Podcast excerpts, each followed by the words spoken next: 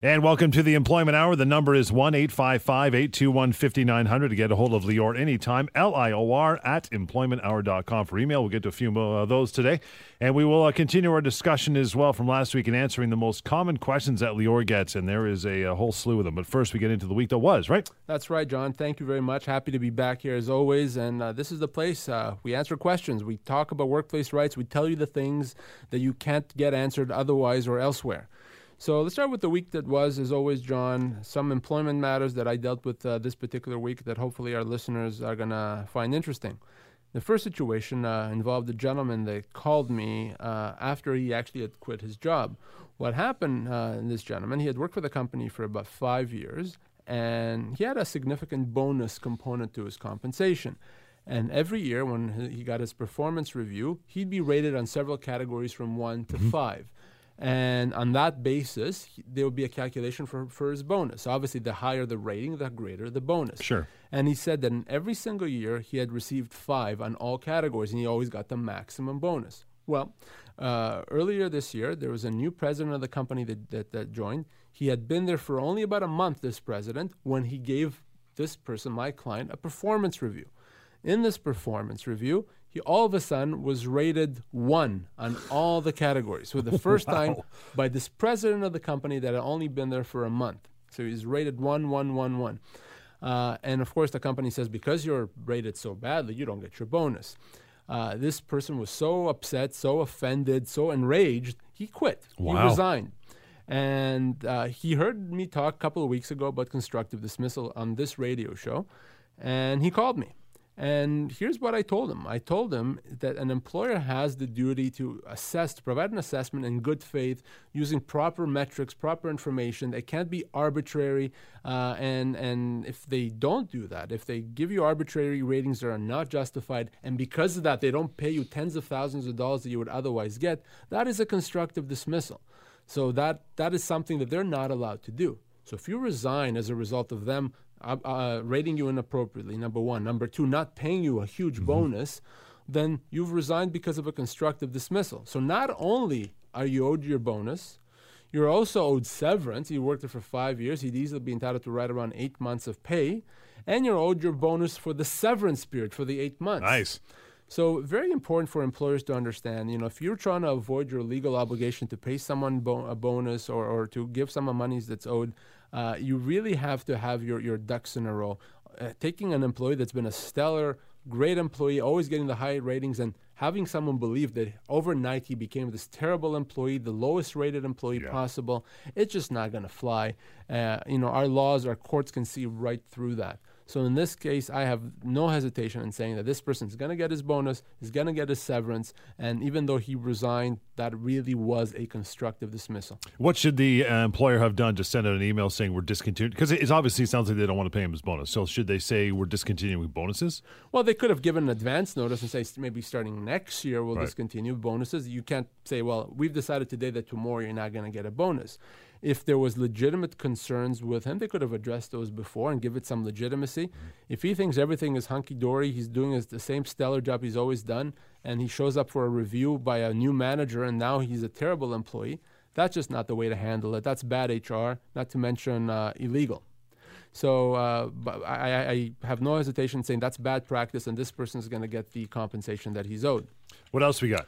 The second matter uh, that I'm going to talk about uh, involved uh, a lady who had contacted me and, and gave me her information. Information was as follows: She was let go from her job after 34 years. Uh, she uh, she was making over fifty thousand dollars. She was a, a supervisor in a, in a store, and uh, when she was let go, she was given eight weeks' pay. Actually, she was given nine weeks' pay, and and I, asked her if she f- was able to find a job. She didn't, and I'm thinking, wow. I mean, this lady, thank God, she called me uh, because she probably would be owed 24 months' pay, yeah. and nine weeks is nonsense. Well, guess what, John? Uh, then she, she lays the bombshell on me, and that is she signed off on the severance. Wah, wah. And she said, Well, Lior, you had told me, you, uh, you said on the show that there's a two year limitation period. This only happened a few months ago, so what does it matter that I signed off? Well, no, unfortunately, it doesn't work that way. And as you know, John, once you sign off, you're done for the most part. There's nothing that you can do about it. The two year limitation period doesn't apply. So even though this lady could have been owed two years' pay instead of nine weeks that she received, John, because she signed off, she didn't know any better. She didn't get legal advice. There's nothing I can do for her. And it was such bad news to deliver for her that you could have been owed another $100,000 maybe, but you decided to accept something. So please, our listeners today, if you know, if you're in that situation or your friends and family are in that situation when they lost their job, please don't let that happen to them. Have them give me a call if they lost their job. Let me at least have the opportunity to assess how much they're owed. Just before we take a break, can you? Is there any way you can go back on that ever? Like if you signed under duress or anything like that, where you can recall it? There's a very very small window. You would have to show that you were being threatened with all mm. kinds of nasty things if you don't sign. It's going to be very very difficult. So in in 95% of the cases, you're not going to be able to go back. So just take a take a breather, have a look at it, give someone a call like you, and, and go from there. Yeah, right? or use yeah. the severance pay calculator. Give me a call, and remember that deadline that's in that severance offer you're right. Friday at, at five. Right. It doesn't expire. It means nothing. Okay. Wow. What would have happened if she hadn't signed by Friday at five? It means I could have gotten her potentially two years' pay. How crazy That's is that? That's probably the worst news she ever heard. Yeah, terrible news. And yeah. I had to deliver it. And I hope never to have to deliver news like that again. Take a quick break. We'll get to some emails. Get back into our answering the most common questions. Lior gets uh, 1 855 821 5900. Lior, L I O R, at employmenthour.com. More of the Employment Hour straight ahead on AM 640 and AM 900 CHML. And back with more of the Employment Hour. The number is 1 855 821 5900 to get a hold of Lior and Lior at employmenthour.com. Let's get back into where we left last week. We've had requests to, to pick up more of these because these are the questions people ask you uh, every day in the practice, and some of the ones are the more common questions you get asked. I'll start with this one. Is there some of these, by the way, are sent to us through email? Is there a difference between termination pay and severance pay? Yeah, you know, I, I this is an extremely important question because a lot of the misconceptions, a lot of the misinformation that's out there uh, revolves around well, wait a second, is there a difference between termination pay? Should I only be getting termination pay, not severance pay? Mm-hmm. So, so let me simplify this, okay? We don't need to get into technicalities. When we're talking about compensation that you get as a result of losing your job, generally we refer to that as severance, okay? and this you can refer to it as termination pay. You can also refer to it as pay in lieu of notice it means the same thing. It's compensation that's owed to you if you lost your job uh, because your employer decided to let you go. That is it. So there's really no real distinction between those terms. They mean the same thing. Now, under the Employment Standards Act, for a person's minimum entitlements, there is a distinction, but we don't really need to discuss that for the most part. It doesn't impact a person's full entitlements. So when I say you're owed severance, it means the same as termination pay, and it's based on a person's age, position, length of employment. Do not get hung up on the difference or distinction mm-hmm. between those two things. They really mean the same thing compensation that you're owed as a result of losing your job. I'm being harassed in the workplace. What can I do? What do I do? Uh, you are being harassed, John? Yeah, by you constantly. Constantly. You. Well, you're if, lucky I like you. Yeah, well, that's okay. If, if, it's, if it's me, it's perfectly fine. uh, I, I do it out of love, John.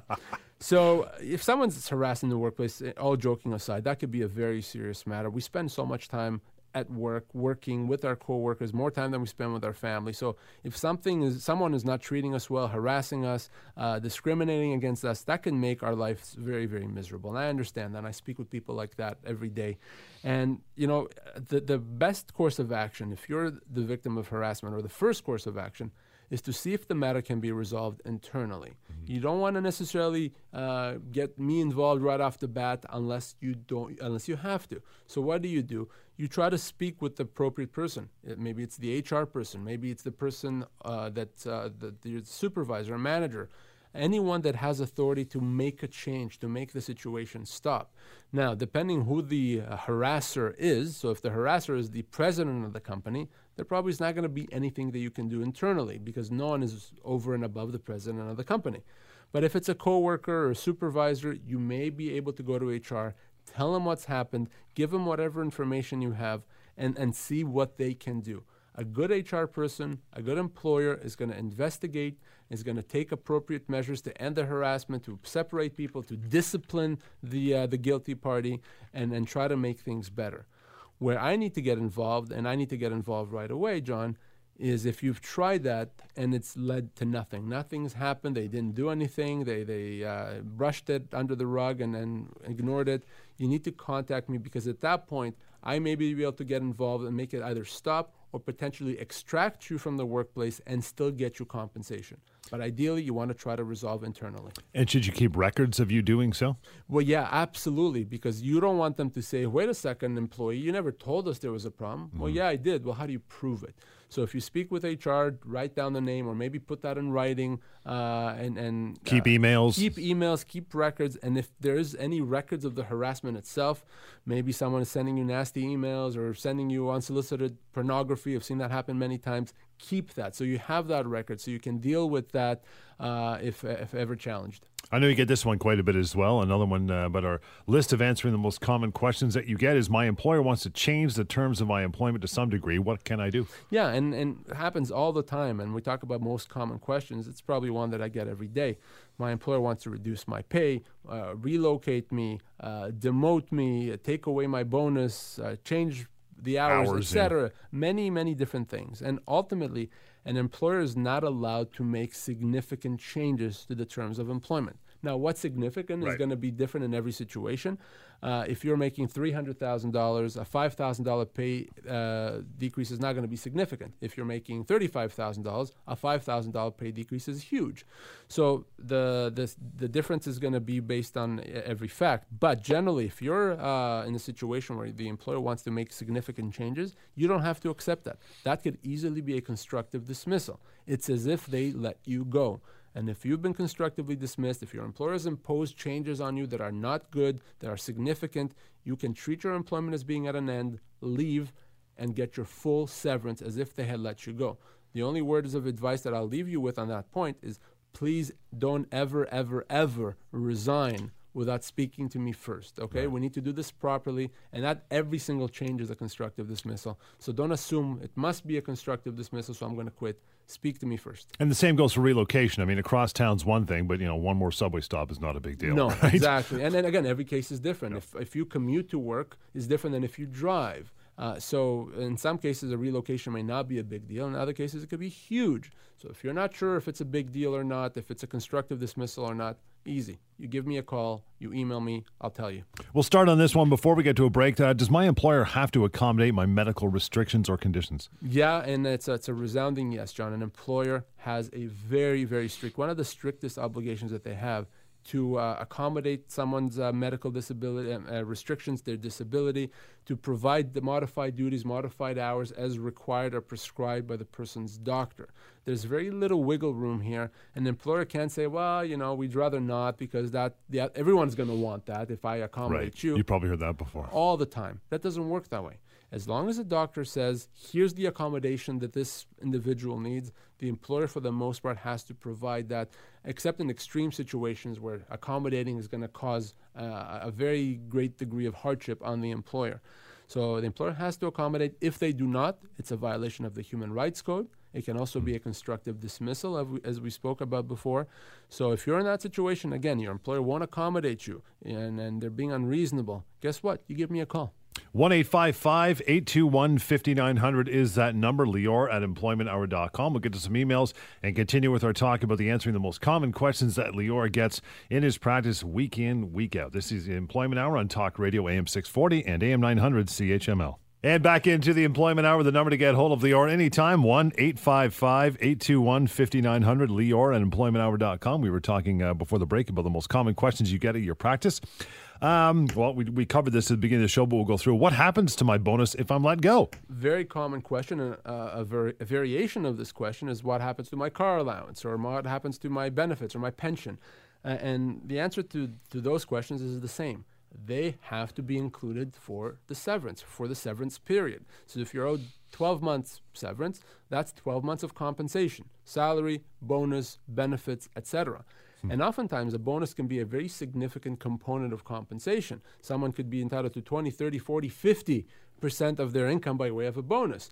So if they're going to get 12 months pay as severance, well, that has to be uh, including their bonus. If it's not, it, it could be uh, sh- uh, short by tens of thousands of dollars. So remember, the rule is very simple. When you're let go, what happens to your bonus? Number one, the, the bonus you've accrued up until the date of termination has to get paid. So if you're let go in September, the bonus that you've accrued, let's say between January and September, has to be paid based on your past average, as well as the bonus from September forward for the severance period has to be paid to you as well. And how do we calculate it? Usually we would simply calculate it on the basis of what your average bonus is. So uh, there's some exceptions where a bonus may not have to be paid. Those are quite rare. So the general rule is bonus, uh, car allowance, benefits, etc., have to be included. Unless you're president of a bank, then it's usually five times your salary. Five times. That must be nice, John. yeah, no kidding. I think right? I'm going to go work for the bank then. How long does it take to uh, resolve a dispute with my former employer? One of the reasons, you know, I, I, I sit here every week and I tell people, give me a call, email me. Don't worry about uh, speaking to me. And, and a lot of people do, but a lot of people don't. And why do some people not want to make that call or send the email? Because they're worried. They're thinking, well, if I talk to Lior and Lior says I'm owed more severance or I'm owed more money, and Lior's going to help me get that, well, maybe that's going to take two years. And who wants to fight for two years? And is it really worth it? And that misconception makes them not make the call and lose out on a lot of money yep. that they're owed. Well, here's the truth. It doesn't take two years. It doesn't take a, a, year. It doesn't even take six months in the vast majority of cases. The average period of time should be two weeks to three months. Most cases fall in the two week period. Okay? These matters can often and often do resolve very, very quickly. And if you're worried about this taking years, you're, you're wrong. Maybe 1% of all cases. So if I'm going to do 100 cases uh, next month, one of them may uh, take a year plus. That is really rare. And the good thing is, I'll be able to tell you when we speak if we decide that there's something I could do for you, how long you should expect to last. Is it going to be a week, a month, or something else? So please don't let the that be a deterrent preventing you from pursuing what your legal rights are. 1 821 5900. Lior at is the contact. You. This one you must get probably five times a week, if not five times a day. If I negotiate my severance with my former employer, do I risk losing what they already offered? And that's another reason, John, why people may not call or be worried about calling. Say, well, the employer's offered me three months' pay, and if if I don't uh, accept it, and I talk to Lior, and Lior says it should be five months' pay, I'm, maybe I lose the three months that they've already offered me. So let let's set that to rest. Let's put that to rest and uh, say no. You will not lose what you've been offered. If I consult with you and I tell you you're owed more compensation, what does that mean? That means that what you've already been offered represents a fabulous deal for the employer. so they would love for you to accept that because it's a great deal for them. So that money is not going anywhere, John. They're not going to pull it off the table. It's simply about how much extra you're actually owed. I've had one cases in about 13 years where the offer was pulled off the table, and maybe I mentioned it once uh, before on the show, and that is after the employer let the employee go, they found out that the employee was stealing from them well, guess what? They weren't yeah. inclined to offer him anything at that point, and they pulled the offer off the table.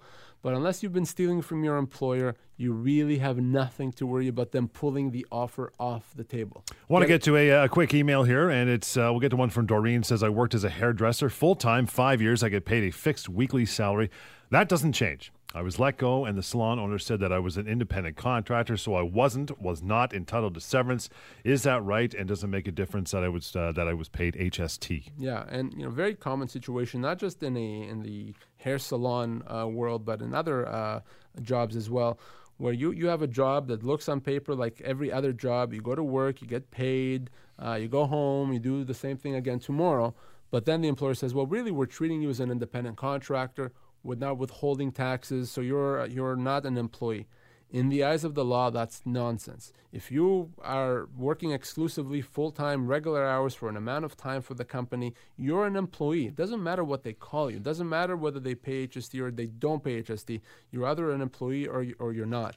So, in this case, based on what Doreen is saying, if she's worked there for five years full time on a fixed salary, of course she's an employee. So if she's been let go, she's going to be owed severance. How much? I would need to know her age. Probably six, seven, eight months in that range is what mm-hmm. she'd be owed. So she definitely needs to give me a call. The fact that, that they call an independent contractor is meaningless. We'll wrap up these, the, uh, answering the most common questions that you get. This one's uh, one you love, and we get it all the time. I'm part of a union. Can you help me? Yeah, and you know, probably uh, one of the top three questions that I get, both on the show and in, in my office, someone calls me with a situation and then they say, well, the union won't help me, so I, would like for you to help me, Lior. So just to clarify, I cannot, and no no lawyer can help a unionized employee. Not because we don't want you to, uh, because we don't like you, or because we don't want to help you. Simply because a lawyer cannot, is not allowed to help a unionized employee. By law, only the union is allowed to help a unionized employee, no matter what. If the union refuses to help or the union is not doing a good job, you're, you're stuck for the most part. That's one of the problems with being part of a union. So there's not much that you can do about that. So unfortunately, I can only help any employment lawyer can only help non-unionized employees. Take a quick break. Get to some more emails. One eight five five eight two one fifty nine hundred. That is the number to call anytime to get a hold of Lior. You can drop emails as well at Lior at employmenthour.com. This is the Employment Hour on Talk Radio AM 640 and AM 900 CHML. Back into the employment hour. The, uh, the, or at least the email to get a hold of Lior is simpler, L I O R, at employmenthour.com and 1 855 821 5900. That is your number anytime. Leave a message, get a hold, ask your questions. We'll get through a bunch here. I want to move on to uh, resignation and some questions and some points we get asked on the show as well. And that is uh, can an employee be forced, forced to resign? Yeah, and, and as soon as we say forced to resign, those words contradict each other.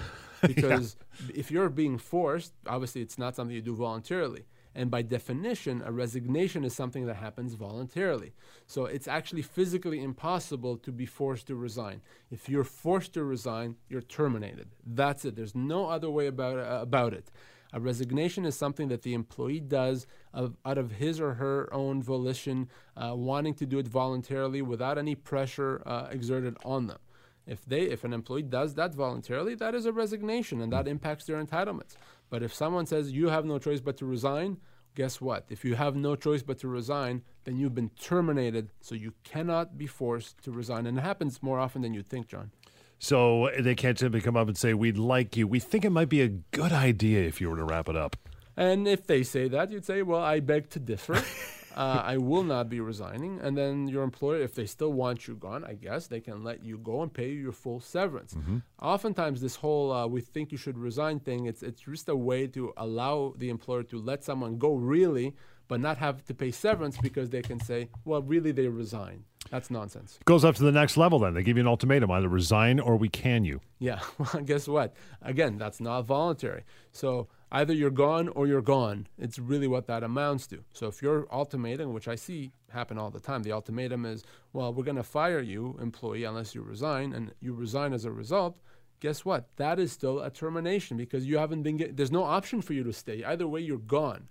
And the only thing about that is because I wanted to be clear that you resigned because you were told you have no choice. I want there to be a record. So I would want you to, to send an email, something to the employer that says, even though I told you I'm resigning or whatever it is, you told me that I had no choice. You told me that you'll fire me otherwise.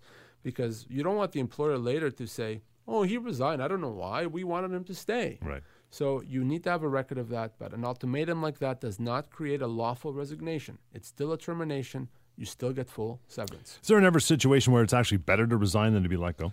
Not really, John. There hmm. really isn't a, a situation. Now, if you did something awful, something so bad that could allow the employer to let you go for cause, maybe you stole, maybe you, you hit somebody, I don't know, something very, very bad. In that situation, if your employer is willing to put on a record of employment that you resigned, uh, and instead of fired for cause, maybe there's a value there because you wouldn't be getting severance anyway if you did right, those things. Right. But unless you are guilty of some some of that really significant misconduct, there really is no difference. It's not helpful for you. It doesn't save you anything. It's going to cost you potentially because it's going to make it more difficult to get the severance that you're legally owed. 1 821 5900. Lior at employmenthour.com is the way to contact Lior anytime. What if an employee resigns uh, heat of the moment, angry, ticked off, walks out. Happens all the time. We get into some sort of an altercation, a discussion, uh, we don't agree, and you know, I've had it with this place. I'm out of here. Uh, I've seen this happen a hundred times. Uh, John Smiling, I'm sure you've you've thought of doing that. I don't think you have. Are you kidding? Come on. no, uh, never, never. Of course not. No, no, no. I certainly haven't. But if that happens, the heat of the moment is not a real resignation, John.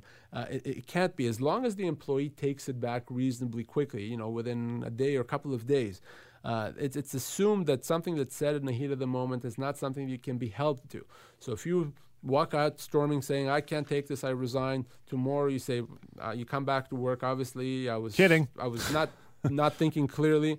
And the employer says, well, What are you talking about? You said you resigned. Bob at accounting heard you, and so did uh, the office manager.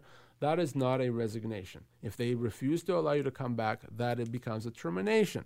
Heat of the moment resignation really doesn't hold up. Now, if you resign on the heat of the moment, sit at home for a month, and then come back and say, oh, I, I didn't mean it, yeah. it's probably too late by then. You'd have to retract that resignation pretty quickly. Get to an all from uh, an email rather from Saul says I work as a payroll clerk and I have to work extra hours to get the job done, but my uh, employer insists that I should get the job done on time and that he won't pay overtime. A, can I get overtime, and can the employer say that I'm just not efficient with my time? Yeah, no, a very good question. We, we I get that asked quite a bit. Uh, first of all, if you're if if you're working overtime hours, even if they haven't been approved, as long as you can show that they were reasonably necessary to do the job, you're entitled to overtime. Okay, you're entitled to get paid. So if you work more than 44 hours a week, even though strictly speaking your hours are 40, but you had to work 44 or 45 or 50 to get the job done, they have to pay you overtime. Remember, overtime for the most part is paid based on hours worked more than 44 hours a week. You get time and a half for that. So the employer is going to, for the employer to show that you just weren't efficient with your time, that would be extremely difficult, almost impossible. They really mm. would have to show that you went out of your way not to do the work on time for the sole purpose of trying to get overtime uh, it, it, wouldn't be good enough to say, well, you know, Bob across the hall was able to get his job done in 40. Why did it take you 45 hours? So, for the most part, if you work the overtime hours, if you can show that you did, if there's a record of you working that, you have to get paid overtime, and it's up and, up to the employer to to uh, prevent you from doing that if they don't want you to. They can't say, well, we didn't know. That's not good enough. Do you just keep a, a schedule, a, a, docket of your overtime? Ideally, personally? yes. If yeah. there's no punch clock or you don't have to sign in and out, then you should keep your own records. You keep a log and show, you know, Monday I work from this time to this time, Tuesday, etc. So uh, you have to keep that log. Otherwise, it's going to be very difficult to establish. Take a quick break. 1 821 5900. That's Lior's direct number, Lior at employmenthour.com. Lots more of the show. We'll talk more about resignation and all those good things on the show. This is the Employment Hour on Talk Radio, AM 640 and AM 900 CHML. The number to get hold of Lior anytime for the Employment Hour is 1 855 821 5900 and Lior at employmenthour.com. We were talking about resignation before the break, so we'll continue doing so.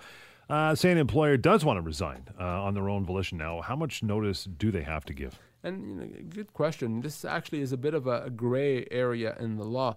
The law is pretty clear and specific in terms of the notice that an employer has to give to an employee uh, if the employer lets the employee go or how much severance the employer has to pay. The law is not as clear in terms of the notice that the, the employee has to give their employer. Now, so how, how do we answer that question? Oftentimes, the answer to that question is in an employment agreement.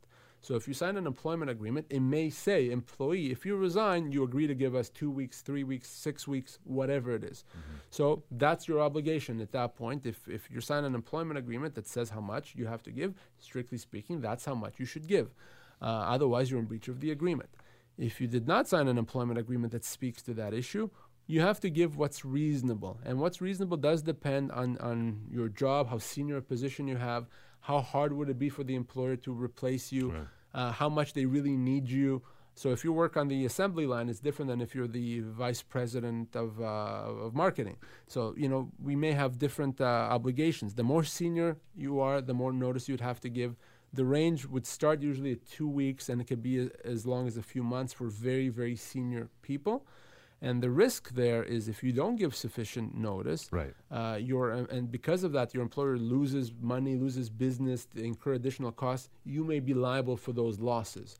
So always be careful with that. Uh, and f- certainly, if it's something is in your employment agreement, it tells you how much notice you have to give. You should give that much notice. So now we'll take it a step further, and uh, I go to my employer and I tell them my resignation, and uh, they give me notice as soon as I tell them you're gone. You're gone right now. Yep. So I told my employer, employer, employer, I'm going to leave in four weeks. I'm giving you four weeks notice. Well, since you resigned, you're gone today. Four minutes. yeah. so what happens then? Well, th- what happens? The employer has to pay for the time that the employee was going to work.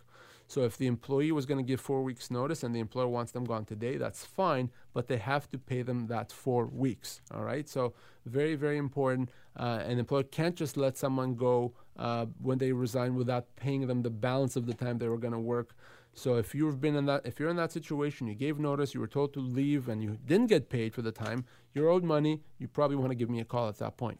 Let's talk about uh, dependent contractors. We talk about both independent contractors and dependent contractors, and, and, we talk about people being employers versus independent contractors. But is there a third category? Yes. Yeah, there's a third category. I mean, oftentimes we and we talked about this on the show many times. Someone is either an employee or an independent contractor, but there is an in-between category. Someone that's not quite an employee, not quite an independent contractor. This is someone that's a dependent contractor. A dependent contractor is not an employee necessarily. doesn't uh, doesn't work like an employee, but he's not really in business for himself either. So a dependent contractor is someone that gets virtually all of their income from one source, from one company, say. Uh, someone who does a, a, job that's directly connected uh, to what their employer does or that's essential to their employer business but may still not be an employee. So they don't necessarily have fixed hours. Uh, they don't necessarily work from the employer's offices. The key here is if you get almost all your income from one company, you're either a dependent contractor or an employee, likely, uh, and not an independent contractor. What would an example be? Like a real estate agent, possibly? A real estate agent would be a, right. a very good example of, of, someone that's you know not. They have some flexibility that an employee may not have, but they're not an independent contractor. They work for one brokerage house or one uh, broker, and they get all their income from that person.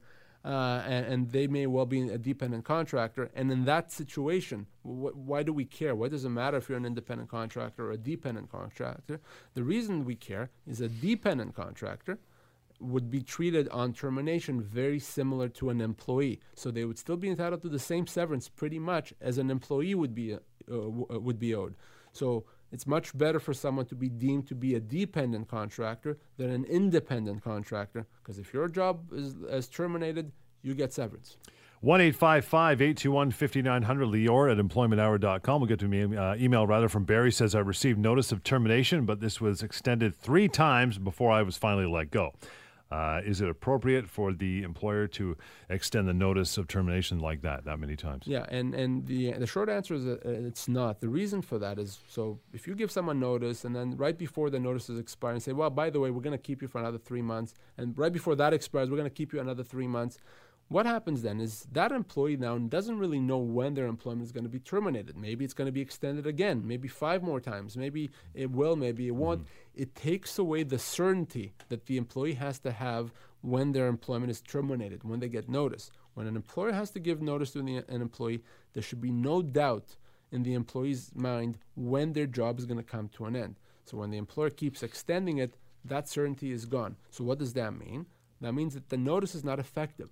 So it's as if the employer did not give any notice. So if eventually the employer now says, now this time that's it, today really is your last day, we're not extending it anymore, and we gave you notice for the first time 10 months ago, right. and we kept extending it, it's as if they gave no notice whatsoever. So that employee that's finally been let go is owed severance, full severance, even though they were, would have received months and months of notice because that notice is not effective. So in, in Barry's uh, situation, if it's been extended three times, that notice is not effective. So remember, if you're let go, you get severance. And that severance uh, would include, say, the 10 months that you mentioned where it kept getting put off. Yeah, yeah, we would look at the usual factors age, position, length of employment. And let's say that analysis gives us 12 months. And the employer says, okay, 12 months. We already gave you 10 months notice, so we only owe you two months' pay. Mm-hmm. If that notice is not effective, they actually now have to pay 12 months. Nice. So that's very good for the individual. Uh, and so for employers, be mindful of the fact that if you want to give notice, uh, give notice but don't extend it, or uh, certainly not more than once, because you take away the certainty, and it's as if you never gave notice to begin with. The number to get a hold of Lior is 1 855 821 5900. We'll take some emails as well. Lior at employmenthour.com. This is the Employment Hour on Talk Radio, AM 640 and AM 900 CHML.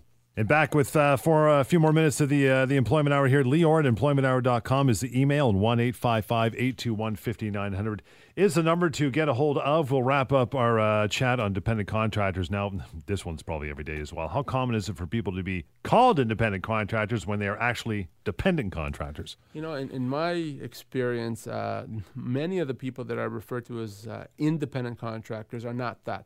They're really, in reality, either employees or dependent contractors. So it's very, very common that people are something other than what they believe necessarily that they are, what the company uh, calls them.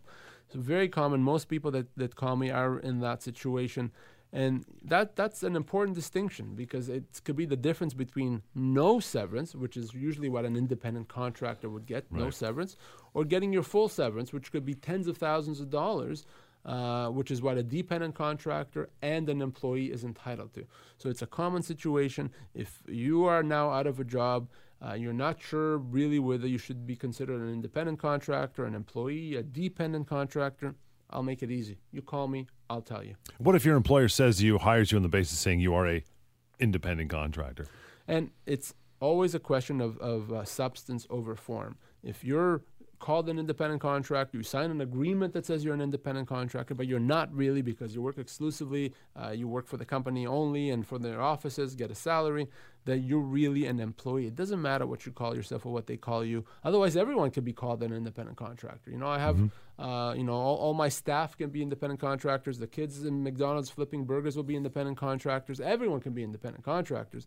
It doesn't matter what you call someone. The, the reality on the ground is what matters. Lior at employmenthour.com is the email. We'll get to one from Miriam. Says, My boss treats me very badly and as always rude. He now reduced my days of work from five days a week to three days a week. Is there something, anything I can do? Well, John, what do you think she should do? She should uh, not quit. She should look for her severance package. well, she right? should quit because potentially it's a constructive dismissal.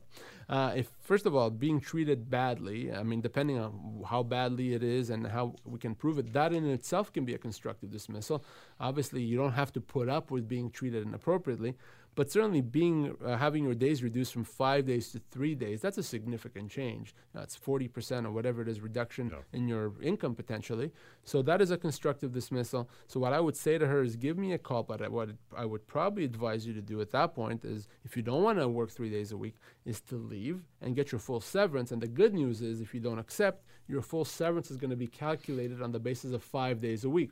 Whereas if you get reduced to three days a week and then a month later your employer lets you go, they still have to pay you severance, but now it's calculated on the basis of three days a week only.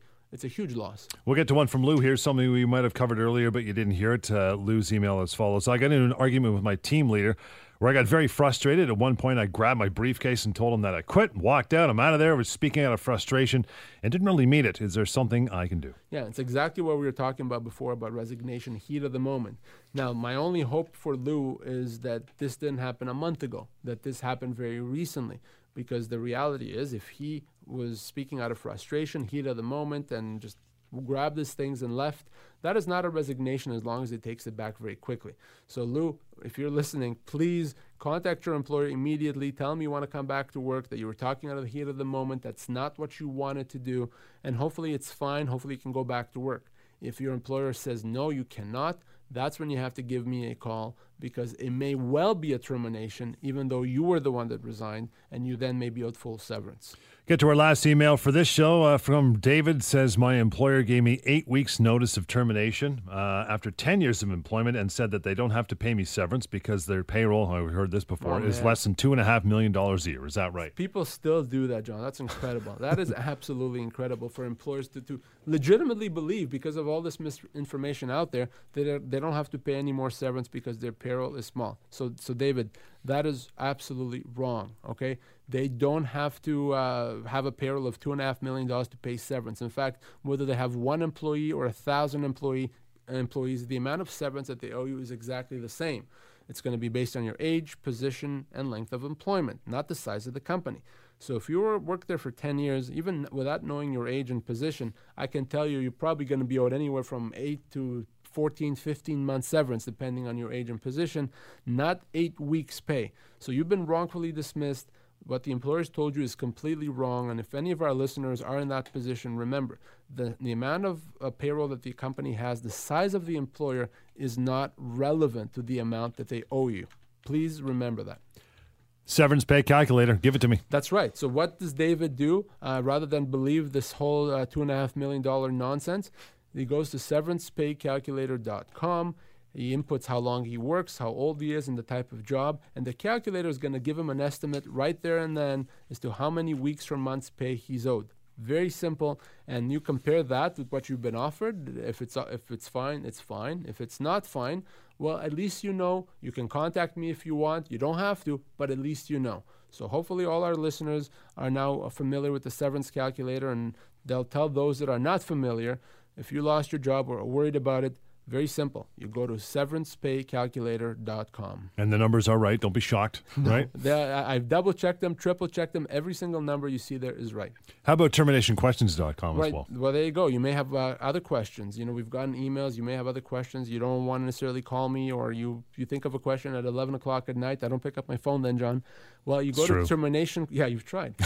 you go to terminationquestions.com. You ask a question anonymously, confidentially, and myself or one of my colleagues are going to answer online as quickly as possible. Uh, it's a great tool. And by the way, there's an archive there of hundreds and hundreds of questions. You can go back and find out information that has already been provided. I want everyone to be informed about their legal rights. So terminationquestions.com is a great tool. Do it for uh, another week, my friend. The number in the meantime, 1 821 5900 to get a hold of Lior outside of show hours and Lior, L I O R, at employmenthour.com. This has been the Employment Hour once again on Talk Radio, AM 640 and AM 900 CHML.